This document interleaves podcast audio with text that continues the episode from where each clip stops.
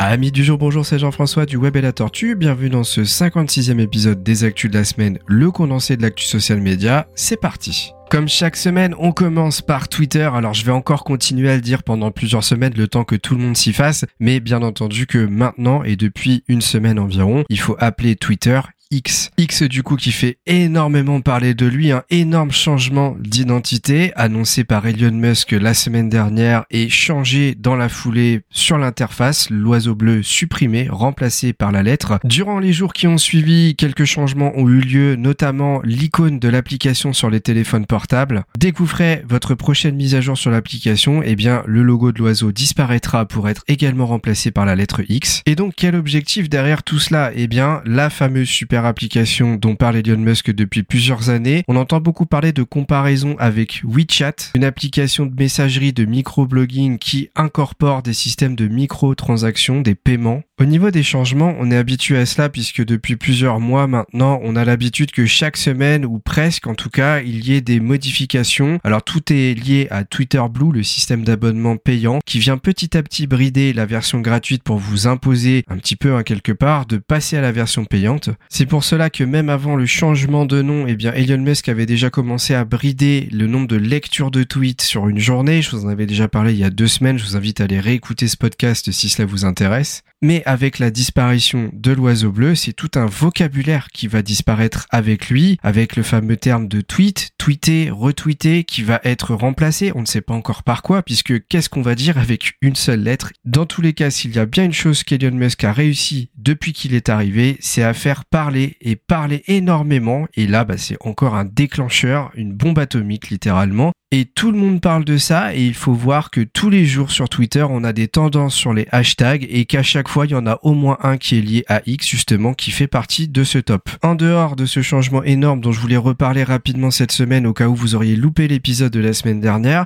eh bien Elon Musk a annoncé un passage en version sombre qui allait être mis en place par défaut, mais bien entendu, vous pourriez repasser à une version claire. Alors qu'est-ce que j'entends par un mode sombre? En fait, c'est simplement le fait de tout inverser en termes de colorimétrie, c'est-à-dire que le fond qui a actuellement est blanc, eh bien deviendrait noir et les polices de caractère, elles, deviendraient blanches. L'objectif principal est que cela vous fasse moins mal aux yeux lorsque vous regardez l'application dans le noir. En dehors de cela, rien à se mettre sous la dent de plus intéressant cette semaine sur Twitter slash X. Allez, on passe à TikTok. TikTok qui, si vous avez fait la dernière mise à jour, vous permet dorénavant de créer les fameuses notes dont je vous parle depuis plusieurs semaines, c'est-à-dire des formats textuels comme Twitter. Jusqu'à présent, vous pouvez créer des TikTok vidéo des sortes de carrousels d'images, et eh bien maintenant, ça y est, vous pouvez faire uniquement des posts textuels. Si vous avez donc la dernière mise à jour, il suffit d'aller sur le petit bouton plus qui vous permet d'habitude de créer des nouveaux TikTok et de regarder juste au-dessus si vous avez la possibilité de sélectionner un mode texte. Et de là, vous pourrez écrire justement votre contenu, changer votre arrière-plan, ajouter des fameux stickers comme sur Instagram et des hashtags. Cela n'est pas étonnant que la mise à jour ait été déployée puisque Thread arrive en force. Pour rappel, c'est le concurrent direct de Twitter Made in Meta. Et avec ce changement de nom côté Twitter, il n'est pas étonnant que TikTok en profite pour essayer de s'engouffrer dans la brèche. À noter que d'après une étude du Digital Report, TikTok est le réseau social auquel les internautes consacrent le plus de temps. En moyenne, un utilisateur passe 31h14 par mois sur l'application. Une petite news rapide sur YouTube puisque l'abonnement Premium, YouTube Premium, pourrait être augmenté. Actuellement, il est facturé 11,99€ par mois. Eh bien, sachez qu'il pourrait augmenter de 2 euros, c'est-à-dire de passer à 13,99€.